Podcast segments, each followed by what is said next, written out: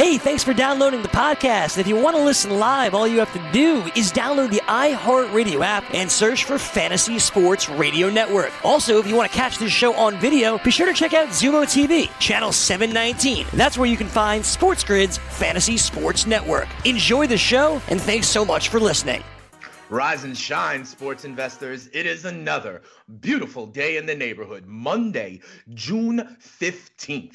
Let's cock a doodle do it. This is the early line right here on Sports Grid, giving you the edge. I'm Dane Martinez. He is Kevin Walsh, and we put the fun in functional sports content. Kevin, no shortage of news over the weekend. And, you know, we have been talking as more I's get dotted, as more T's get crossed. Remember, for a while, I have been the kind of, you know, skeptical, hey, let's see who's really agrees, who really likes it, what will have beef, and let's wait until pen gets to paper. We've been talking about the trust in the NBA. Well, Kev, I don't know that the trust in the NBA is holding firm because over the weekend, one of the big headlines we heard is that Kyrie Irving kind of organize the call and there's varying reports. I've heard as many as 60 players right kind of on this call including some big names carmelo anthony uh, donovan mitchell potentially right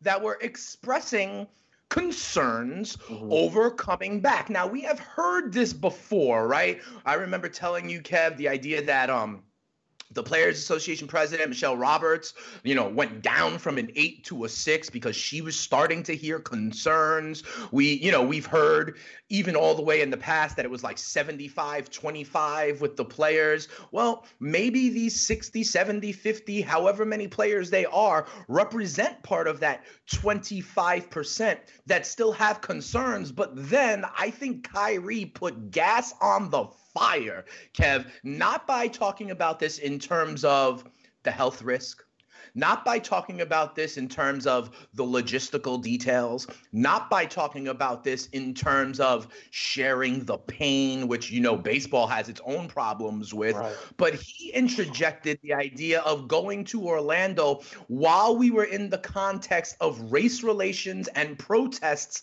in this country, kind of in essence likening the players to, you know, kind of working hands that are just being shipped around. This one, Kev, could be an issue. I mean, I've been asking you about the financial spread. Is that an issue? Do mm-hmm. coaches have to wear masks? Is that an issue? The right. person, the health personnel records, is that an issue? I'll ask you again, Kev. How's your confidence now? Is this an issue? So this, it's not a it's not a non-issue. It's a very it's it's certainly very very important. I, I think though it's it's varying degrees. I I think there there's a lot to digest with what we've seen this past weekend to For come sure. from around the NBA. I guess maybe the the message versus messenger thing we're seeing. Um, there's also though I think a lot of people who for, just from a starting standpoint are unclear as to why these conversations are being had, and I mean that in the sense that oh, the players already agreed. That's not true. Mm. That's not true. And the one thing that I've said repeatedly, and you as well have said, right? Because you, your your point is, listen, there's a lot of other details that need to be figured out. And my point has been, I think that's why they got the format deal done to give themselves almost two months right. to sort everything out, right? right? And that's what I think we're seeing here.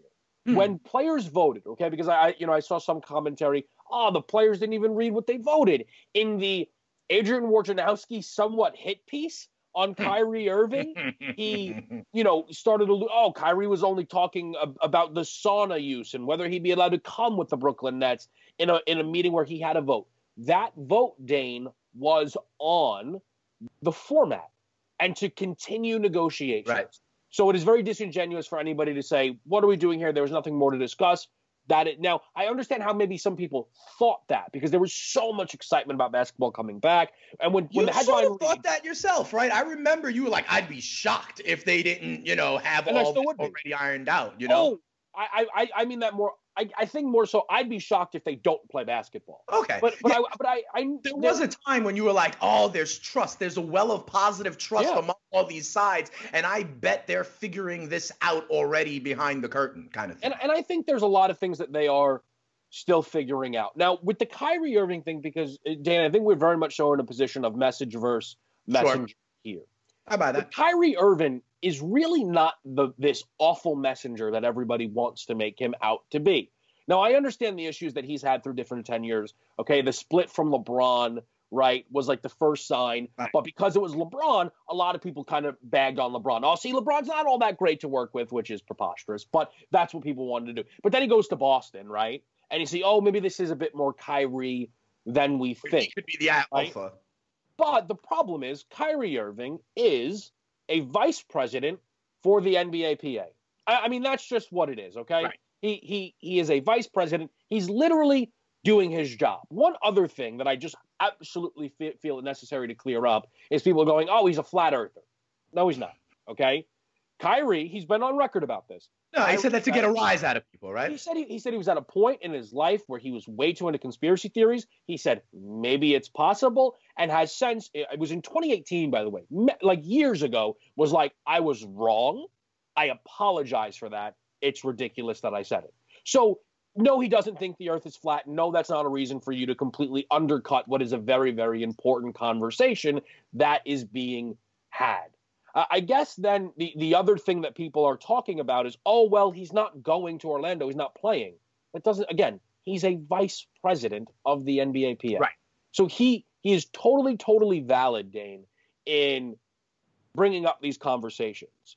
I'd rather allow you to, to give me your reaction first, though, about what you think about them saying that their return to play could be a distraction to what is right now a very, very important and powerful movement? Um, I think it's a very slippery slope, right? And I think that remember when we talk about the pandemic, even Mm-hmm. We have said that every individual has their own risk tolerance, right? We've talked about if we're going to get into the subway, we did that piece about if you're going to go back to a game or not, if you're going to, you know, send your kids back to school. And I think that we are in a very delicate time where people have their own feelings, whether it's about being risk averse for coronavirus or how some of these injustices around police brutality and policing and other systematic racism impacts them, affects them, how they see it, you know, and how big of a deal it is, right? And everybody, I think you probably see that differently. I see that differently. Our viewers see that differently. And I think it's very my position is that it is going to be very very hard on something like this to have a unified front on right that can be collectively bargained or anything like this. That's a big old monkey wrench into it when we're talking about the league having a stance or all the players having a stance. I believe that if an individual player feels that way, mm-hmm. they have every right to feel that way right, as an individual and make whatever choices, whether that is to go, whether that is to not go and be vocal about protesting it, or anywhere else on the spectrum. I think the slippery slope is when you then try to apply that in like the idea of this is what the union is saying. And I think that's a very slippery slope. I think, you know, we have to have this uh, part of this is the group consciousness, and part of it is still the individual decision and I think when we talk about issues like this, um, that distinction needs to be very clear about what parts individuals can decide. Like if Kyrie Irving or any player wants to have that opinion and take that stance, I believe they have every right to do so. Um, how it gets inserted, if it gets inserted into the actual back and forth dialogue on a union collective bargaining agreement, I think that's a little bit tough.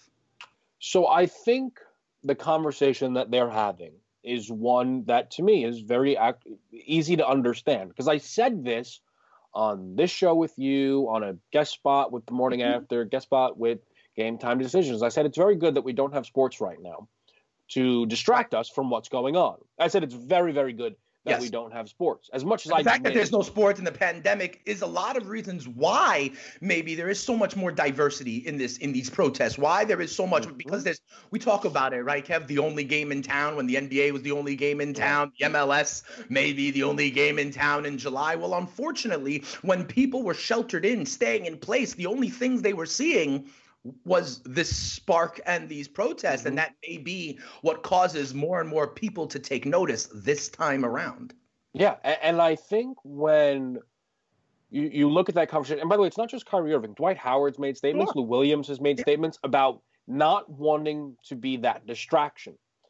My thing is now, and again, I come from a position of where I'd much rather like listen than than kind of say, "Oh, this is what I believe." But this is Yeah, yeah. just for my critical thinking. This is kind of my thought on this. The way that the world works, Dane, is eventually you see that our attention has to be turned elsewhere. Maybe no better example than these protests themselves. It's happening in the middle of a pandemic. And in the middle of a pandemic, we actually had our attention turned elsewhere. That is how much in the world it just it's inevitable, right? So when we get to July 30th, I think the idea that and not because the issues will have been solved or because we will have, have found everlasting peace, but because the way of the world, the idea that on July 30th, we Mhm. will have we will have seen people start to turn their attention elsewhere a bit, Yeah. Right? Is where then the players with their platform and them Right. playing get to bring it back to the forefront, whether it be through Sure. demonstrations or post game press when conferences. eyes are on them, right? And honestly, if that's not the case, if the protesting and the movement has not even in the slightest bit died down, then the NBA returning, I don't think will detract from that. But No, I think it, I right. think it'll add to it, and again, keep it a very important and relevant conversation. So to me, I more than understand why they're having this conversation, a predominantly black league, trying Mhm. to figure out what the best thing to do for what is a very, very important movement for black people in this country. Yeah, that makes all the sense in the world. I personally think that they actually might be able to do more good while on the court. Right. And if I'm wrong on that, though, Dane, and this is where No, I you. maybe I differ from. I am oh okay, then I'm wrong, and you have to support the decision being made because what's happening right now too is a very very big change even in the sports world. Yeah. Things just such as the Confederate flag no longer No, being allowed in NASCAR, and Drew Brees' comments going Right. from what a lot of people championed to a lot of people being like that's that's what Goodell coming out. Teams are now, you know, institutions are starting to move Yep. this time around. I think you're absolutely right, Kevin. That's why I think about, I try and draw the distinction between your personal affect, opinion, and moves, and then the conglomerate, you know, speaking as a whole. That becomes a little bit different, different and slightly more difficult. But when we come back, Kevin, there are other pieces of this NBA kind of conversation and confidence in coming back that are starting to fade away from me. And I want to get your reaction for that. We look at baseball, and don't forget, we still have a roster reset. We finish up the AFC East with the JETS Jets, Jets, Jets in hour number two. We're off and running. It's a brand new week right here on the early line. SportsGrid.com. Betting insights and entertainment at your fingertips 24 7 as our team covers the most important topics in sports wagering real time odds, predictive betting models, expert picks, and more. Want the edge? Then get on the grid. SportsGrid.com. All right, welcome back in, everybody, to the early line, giving you the edge on Sports Grid. Dane and Kevin, as always, putting the fun in functional sports content. Now, Kevin, when you, uh, in the opening segment, you asked me something about like kind of my feelings about these protests and the distraction, some of the talk that Kyrie Irving had, you know, and my feeling is as an individual, you are free to feel however you want, say whatever you want, and behave accordingly, whether that's protesting, you know, uh, prioritizing your finances and your job over it, whatever the case may be, right? Um, but then to have a collective voice is something far different. Kevin, one of the other things I heard or that we saw at the end of last week, remember when, you know, 2 months ago, Kevin, everyone was so happy because you know this this this group of kind of big name players, right? Uh, everyone from Giannis to LeBron to Kawhi, and everyone was like, "Yeah, we want to play. We're gonna do what we gotta. We're confident. All that stuff, right?" Mhm. And there were reports that that represented about 75, 80 percent of the league. And I remember asking you, "Well, what if you're in that other 25 percent? Like, Yeah. what are you gonna do, right?" And I don't know if you saw this, but last week we started to hear that the players who were in that 25 percent Yeah. sort of felt I don't know what the right word is exactly, Kevin. Peer pressured, bullied, um, anxiety over kind of initially voicing their concerns and being seen in opposition to the superstars who truly drive this league. So this is yet another example for me about the difference about like your individual opinion, feeling and how to still organize together for the collective, not only in reacting to if the protest signal we shouldn't do this, but for a lot of these other issues as well, the players were not a truly unified front. Well, I think it comes down to the idea that you can't necessarily be on this issue. I, I mean, there's just too many options. People will disagree. Right. Like there's there's too many different like categories you could fit into. I, I want to play, but I'm nervous about COVID. I want to play, mm-hmm. but I don't want to detract from the protests. Or I don't want to play. I'm worried about injury. Like there's there's too many categories for there to be a 100% unified front. But I think what you're making though is a key point for people to understand because I think it's imp- I think unfortunately because it being Kyrie Irving, it's prevented right. a lot of people from kind of getting to the conversation that you and I are having about seriously mm-hmm. and now just on its face, right? right. I like the way you said the message, not the messenger. I Absolutely. think people are trying to like just dismiss it before they even get to the kind of important yeah, flat popping there. off again. But right, which is just it's so silly. I just want to read a Kyrie quote. Um, mm-hmm so people understand that he's not sitting here trying to like tear down the NBA season. He then he it reads, uh, and this is from the, the Chris Haynes piece on Yahoo.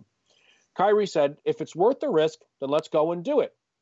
But if you're not okay with it, it's okay too. We've got the options for both ways. Let's just come to a middle ground as a family."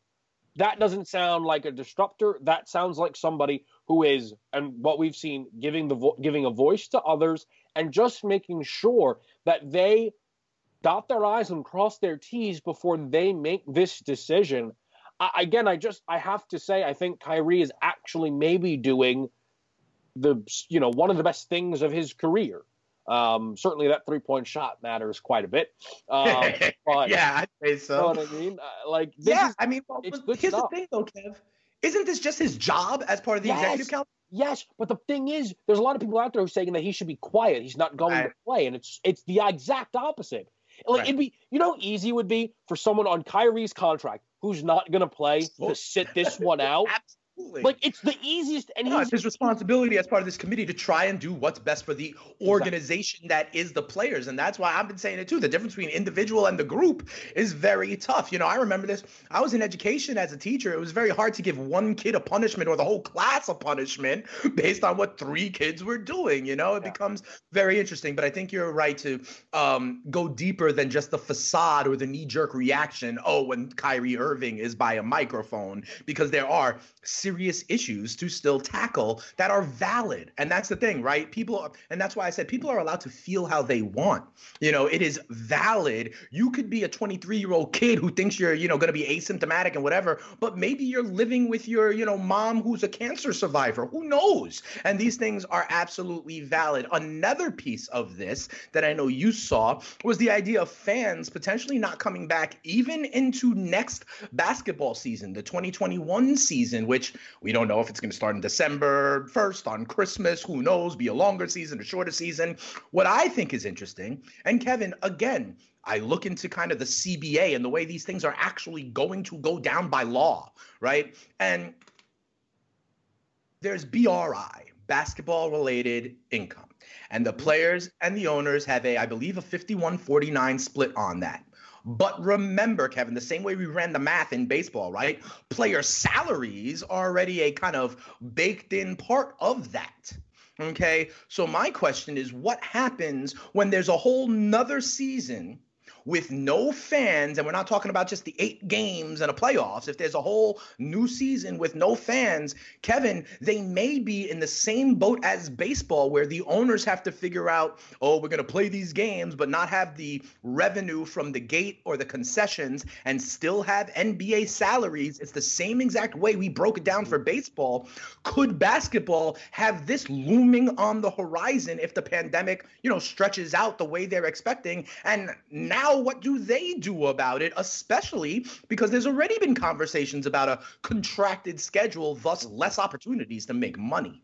Yeah, it's really, really interesting to see how how that can play out. I could be wrong here, but I think maybe this is the potential benefit of having a CBA that has a 50-50 split, or I think it might be 51-49, 51 players. But yeah. Um, a split kind of built into it where unlike baseball, the owner's like, listen, this is genuinely what we made. And and that's how it's and that's what the salary cap lends itself to. Now it might be difficult when you sign a guy to a four year X number of dollar mm-hmm. contract, and now right. all of a sudden it's like that doesn't really fit the right. the budget. And those are if you got to pay that out, then they ain't left with nothing left in the pie. Right. I mean, it'll be really interesting to see how like free agency might play out. Like for example, DeMar DeRozan is someone who has a player option this year. Right. Uh, you know, that's certainly north of twenty million dollars. Typically, you'd opt out of that and get a new contract. Yeah. Maybe he just opts in. Maybe that's the safer right. route. I'd rather take the bird in the hand than be in this kind of market, right? There, no, that yeah. makes complete sense. And I think about, I mean, there's so many kind of details to think about. Service time, um, you know, like what is there going to be a luxury tax or the salary cap? Yeah. you know it's there's a lot of things to be work out when you take this huge chunk of revenue the fans that are expected to just vanish.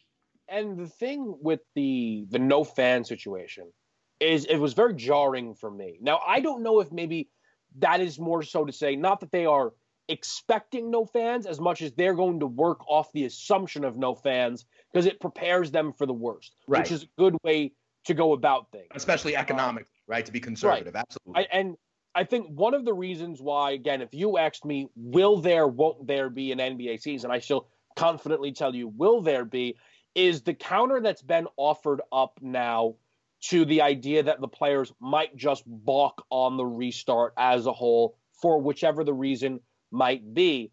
And it's the fact that it then would allow the owners to tear up the, the CBA, which right. they would, and then they'd have to re enter negotiations to create a new CBA, like MLS which they'd be doing under pretty much a lockout, mm. while they're going to be negotiating without the idea of there being fans. It's been it's been reported pretty much as an understood fact that it would be an awful position for the players to find themselves in. They'd be leaving about two, I think I saw maybe around two billion dollars on the table by not showing up. And this is where, again, I, I think if, if people can look at this in the totality, they're having important conversations to make sure that every single person's voice is heard and to make sure that when they get there, they've crossed every single avenue and checked everything that they need to, and they know why they're there, their purpose, and they figured it out in its entirety. But the first of all, the fact that there are still a lot of players that want to go. Yeah. I would pre- I probably would argue the majority of players want to go. But it's compounded like. with the fact that financially it'd be a total nightmare not to go. I still very much so am expecting July 30th we're watching the NBA.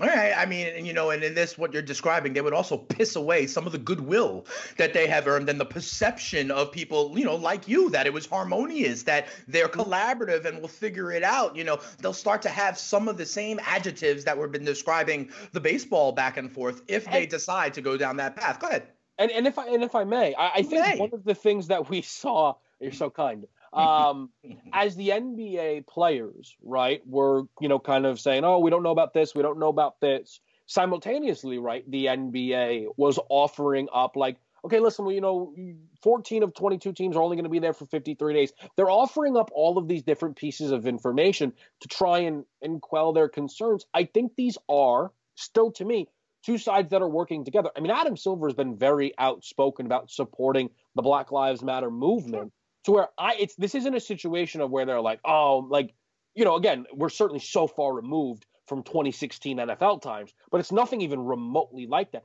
Where I think if they said, hey, let's get Adam on a call and ask him how we think we can appropriately continue the movement, Adam Silver's the first one picking up the phone. I'm like, yes, let's go forth and and make that plausible. So again, ultimately, I, I remain confident. I think these are still though important conversations that are being had. Yeah, absolutely. And to, let's have one other conversation. Remember when it was like bringing the family members into the bubble and we didn't know if it was going to be 16 teams, 20 teams, 24 teams, and that, you know, changed the calculation because the bubble probably has a certain amount of capacity anyway to be safe, right? And mm-hmm. then last week we heard MLS has a deal. We know dates for their tournament, and guess where they're going to be? In the wild world of sports down there in Disney in Orlando. So check this out, Kev. MLS is bringing 1,200 people into the bubble starting June 24th, I believe. That's when they report to Orlando. Their their tournament starts on July 8th. We mentioned. NBA is bringing 1,600 people to the bubble in Orlando for the resumption of their season and playoffs. So that you know, my question. And then, by the way, it's not even the biggest sports event happening in Orlando. There's like a women's AAU global tournament happening with 10,000 people involved. What happens, Kev? What will the NBA do mm. if four MLS players test positive for COVID in the same bubble? It's going to be interesting to see how separated the two are. Uh, Zach Lowe of ESPN spoke different luxury to, hotels. Uh, it's a huge campus, but yeah, spoke to a number of. Um, but like you know, chefs may be cooking meals for the same guys, cleaning. You know, the other staff that's there may be servicing broadly, right? Well, so and, that's the thing. There's been a lot of conversations around the the health of it. Uh, Shams Charania added that they now are going to be able to reg- to test even those that would be asymptomatic on a regular basis. They even went as far as to speak to Dr. Fauci, and he was like, "I think that overall it's a good plan." And I think one of the things that we've seen, and uh, Michele Roberts um, said, we're not operating under the idea of what happens if; it's what happens when someone were to test positive for COVID they they seem prepared or as prepared as they can be for that scenario. All right, we'll talk about this a little bit more on the other side of the break. We got to stop, but just to pay some bills, we'll be right back. It's the early line right here on a Monday morning on Sports. SportsGrid.com. Betting insights and entertainment at your fingertips 24 7 as our team covers the most important topics in sports wagering real time odds, predictive betting models, expert picks, and more. Want the edge? Then get on the grid. SportsGrid.com.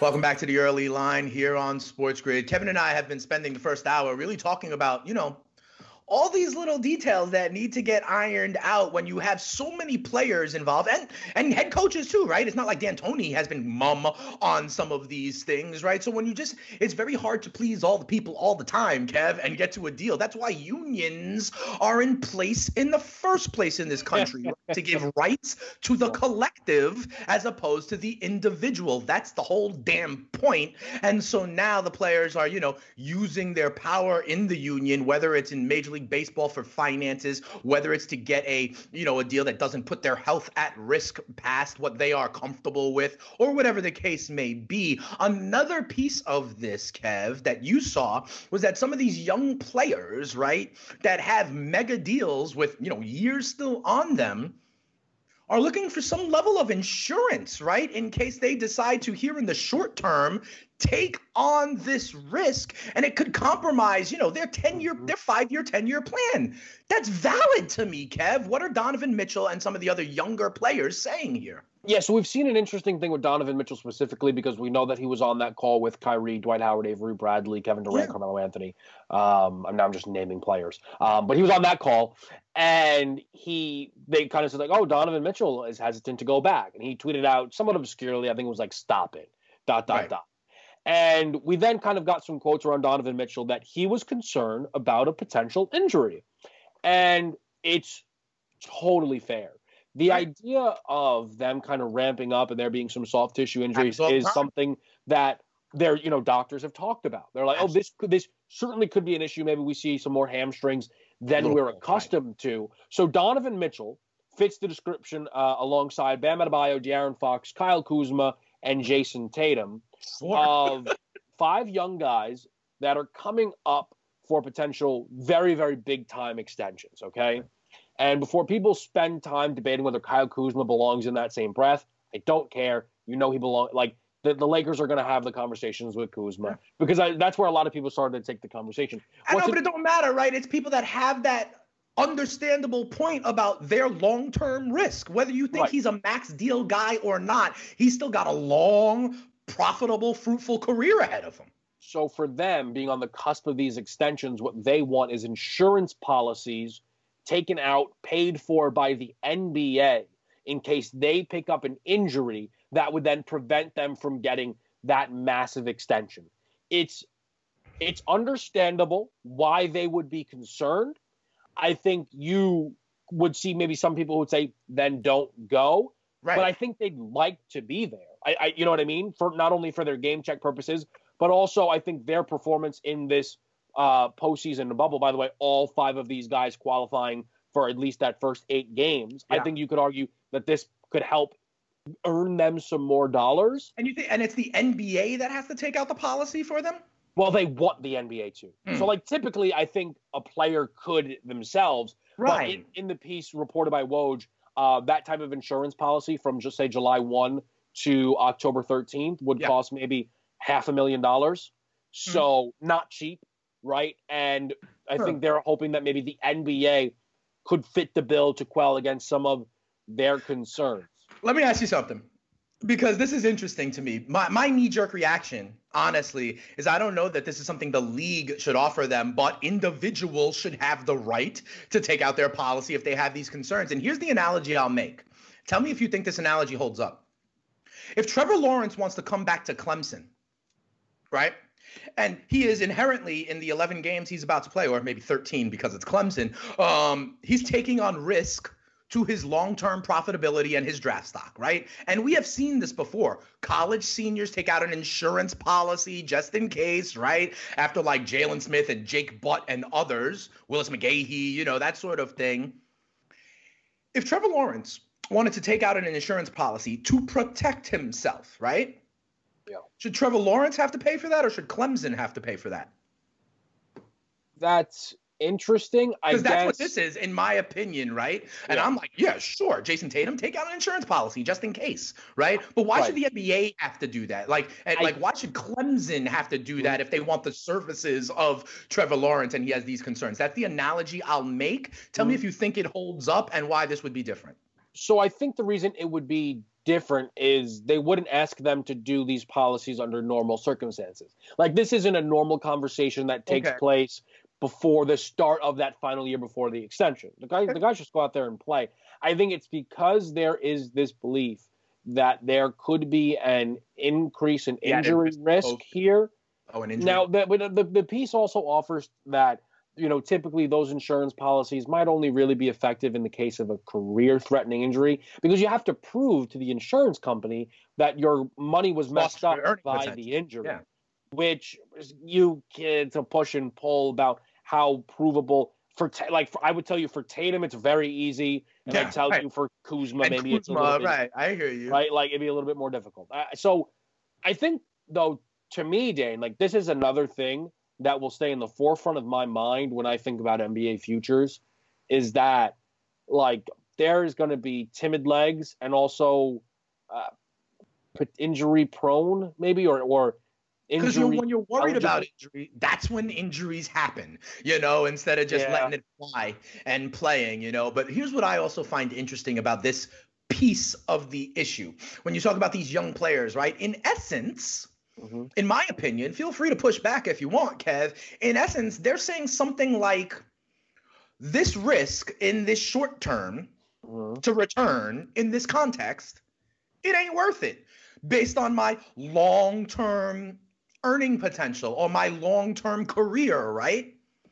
That sounds a lot like what I heard out of Blake Snell that everyone was completely up in arms about, right? He was in essence saying, going back, it ain't worth it for me. And I know it's not exactly the same. And Kev, we have experience over the last month talking about apples and oranges, but it's interesting to me yeah. how tone, right? And the perception of players making very similar points get received in different ways. And I do want to turn our attention to the Major League Baseball negotiations because we'll be able to talk about this back and forth, right? Because, oh, it's happening here in baseball, it's happening here in basketball. In baseball, we've seen some movement, headlines, news as well. So let me catch everybody up.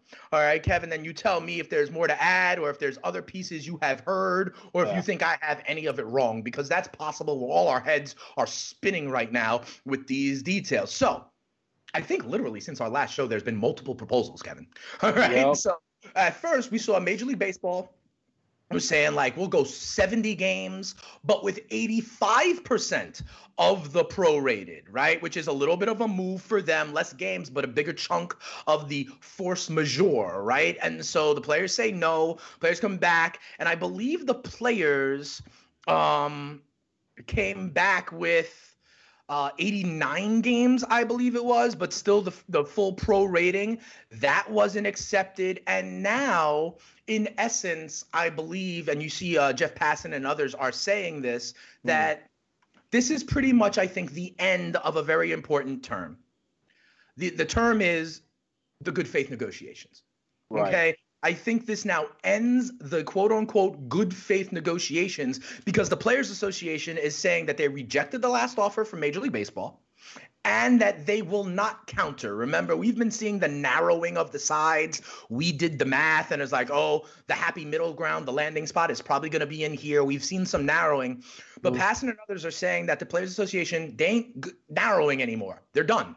Okay. No more proposals. In essence, they've also just said, they're asking Major League Baseball to just inform them of the number of games it intends to play and when players should report. This inform them seems a lot like what we've talked about before, Rob Manfred as the last resort, just delivering the schedule. I know we've talked about this, you saying like kind of hit the break open glass, escape, uh, you know, emergency mm-hmm. red it seems like from what I'm reading from the Passan tweet and um, literally a quote from the letter from Major League Baseball, the Players Association, if it is your intention to unilaterally impose a season, we again request that you inform us and our members of how many games you intend to play and when and where players should report. It is unfair to leave players and the fans hanging at this point. Seems to me that the good faith negotiations are over. Manfred's going to hit the button this week, Kev. So this is to me so hilarious. Um, the, right. So the idea of the red button, right? Yeah. The that the the the hammer that you need the to break the glass, right, is is a good faith negotiation. Right. So it's pretty difficult for me when Major League Baseball decides to say in their opening statement, we are disappointed that the MLBPA has chosen not to negotiate in good faith. I mean, hey, listen, so then what are we doing?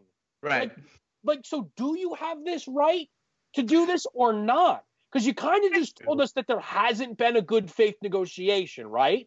Remember that was the PA. You know they could use whatever words they want, but like you know, statement that wasn't even the Players Association saying okay. that the owners haven't been. Who, who, by the way, like one of my one of my favorite tweets we've gotten this whole time was just an LOL, right, from Andrew McCutchen. So right.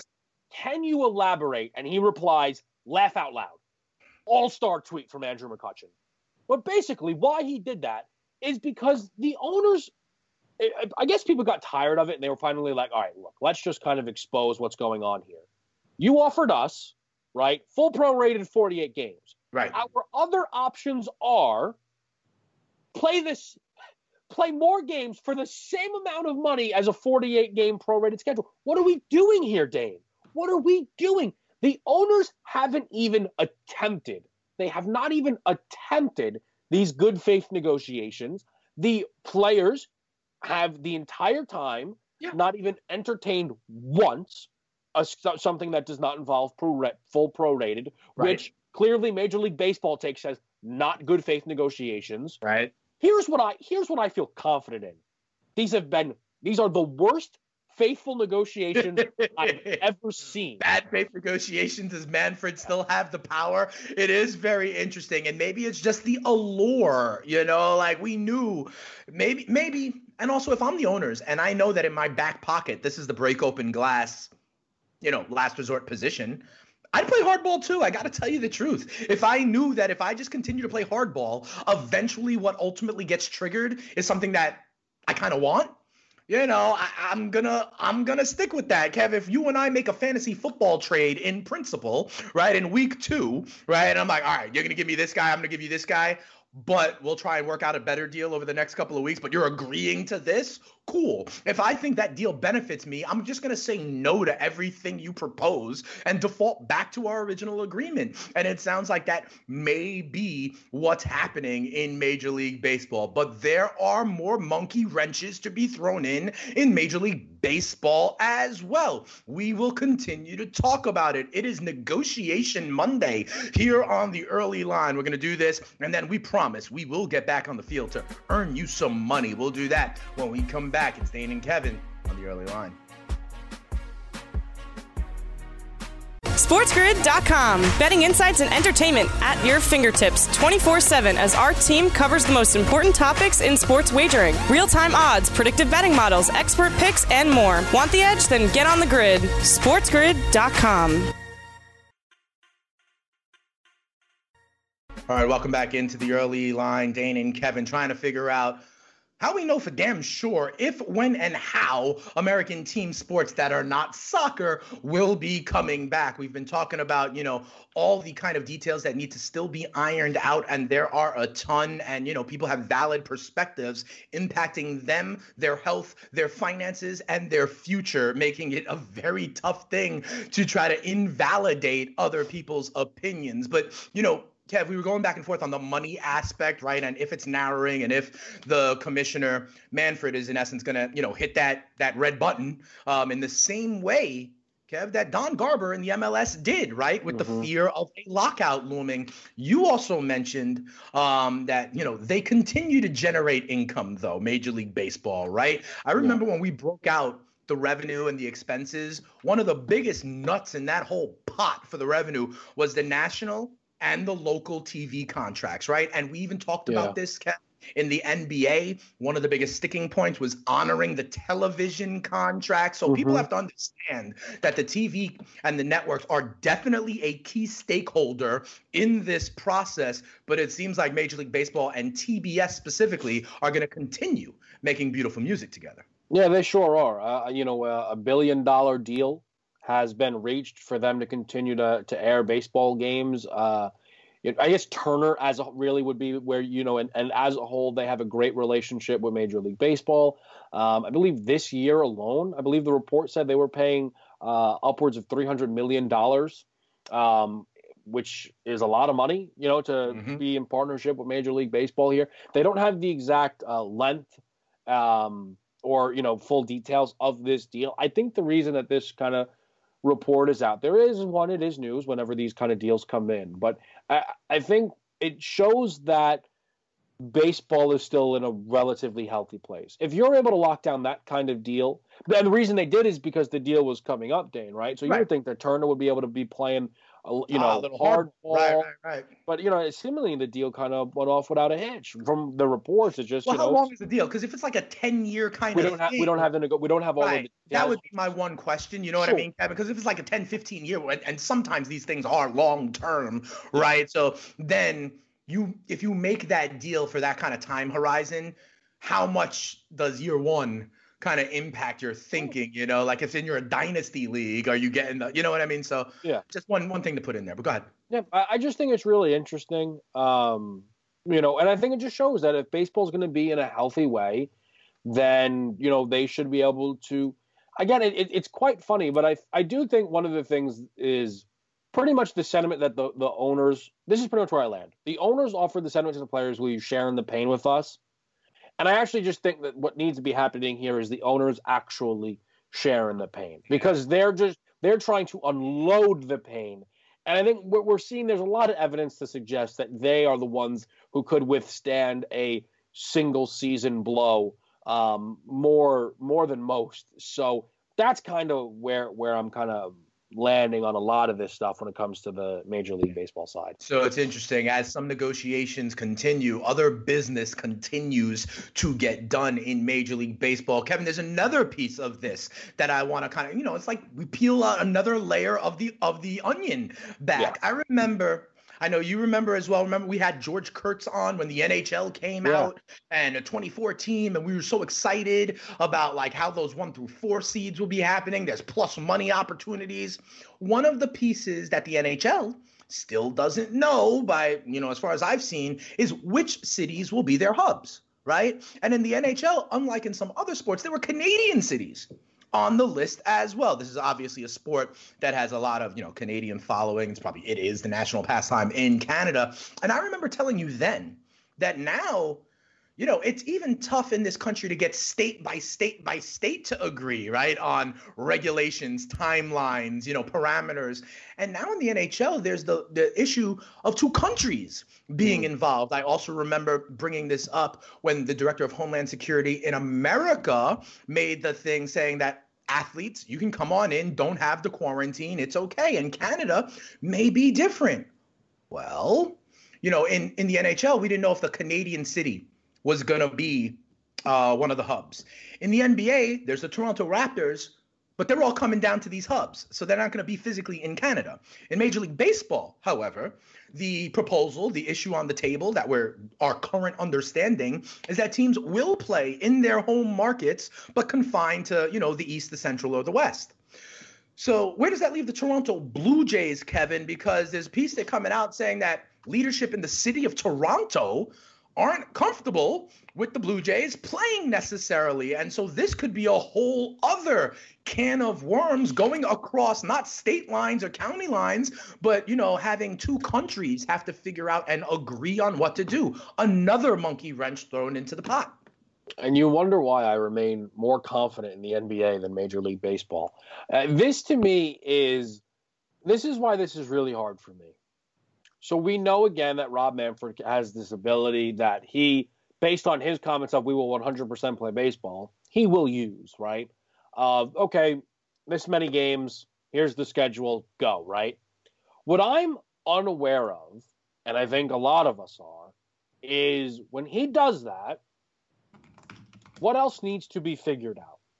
Like, does does does Rob Manfred have right this ability to lock in solely a format, or like is everything going to be covered with this schedule that is given to us? I saw, you know, the other night on SportsCenter, Jeff Passan's talking about how they don't even have a health procedure figured out when it comes to the testing protocols that they're going to be doing. I mean, hey, that's not easy to figure out at all. Okay, we still don't know, Dane, if the Pirates are in the East and if the Braves are in the Central. Like, we still don't even have final word on if the Bob Nightingale piece was 100% approved. I just right. know Bob Nightingale has sources. Okay. So that's kind of my thing with Major League Baseball here. And I agree with you. Your confidence, right, is, and you know, I know you'll tell me if I'm wrong here, is that Rob Manfred has the ability to say, here's the schedule, right? But where I think we're all trying to figure out is when he does that, does that actually mean we get baseball? Yeah, I, I think so. Uh, because here's the thing, and here's what we have, right? You have said before this idea of like, well, then the players have the idea and the right of if they're going to show up or not, right? Yeah. And the same thing is now what we're seeing in the NBA. And you're talking about like, will players decide to not show up, you know, and the same thing I've said in Major League Baseball and in the NBA holds true. Individual players have that right to figure, you know, to, to do that. So, yes, I do think, and the NBA, and one of the things we've just seen recently is that the NBA said that then teams would have the ability to replace them on their roster. And so I, I think it's the same thing. And I'm going to be consistent here. Um, yes, I do believe it's going to have baseball and that the players then will have their own independent, you know, ability to make decisions on what they want to do based on the context.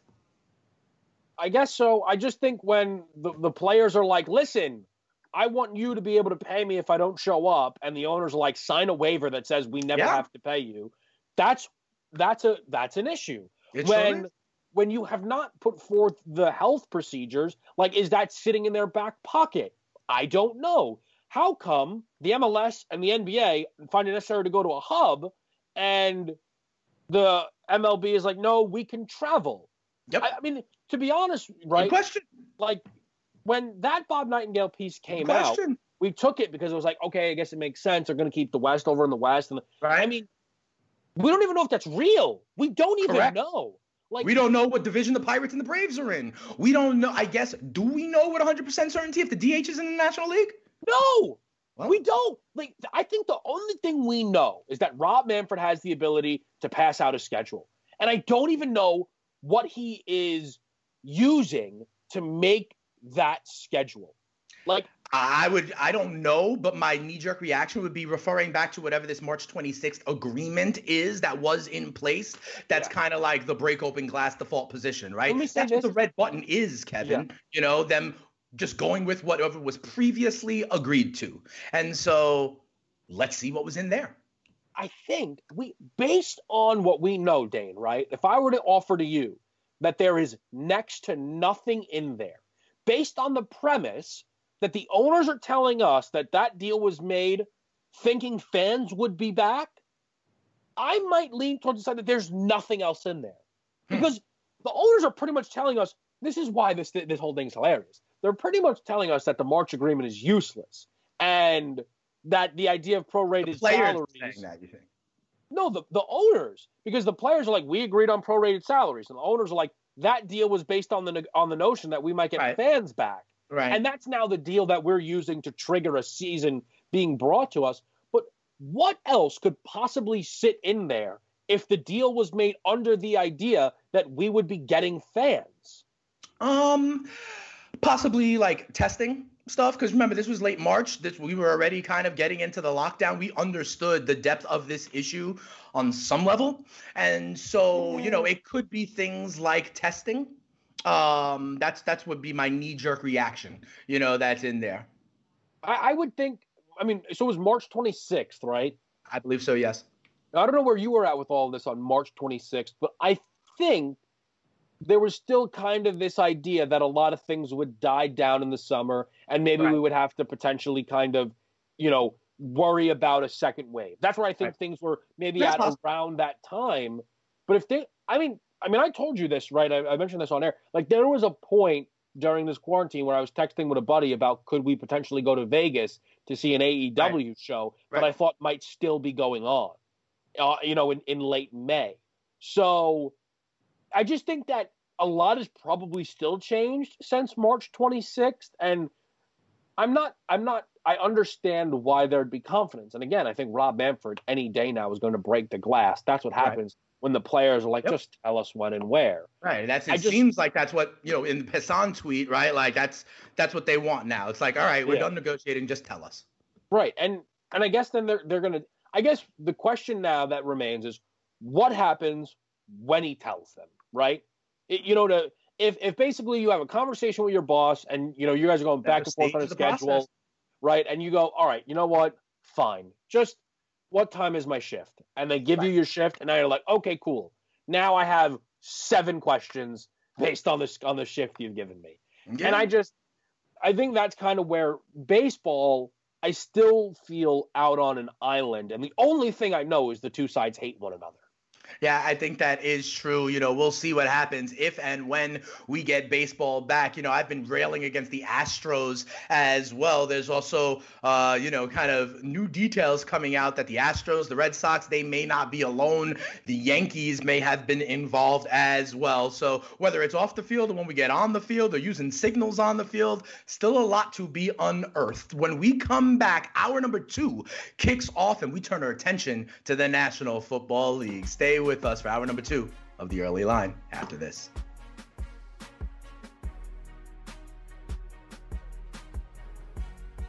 SportsGrid.com. Betting insights and entertainment at your fingertips 24 7 as our team covers the most important topics in sports wagering real time odds, predictive betting models, expert picks, and more. Want the edge? Then get on the grid. SportsGrid.com.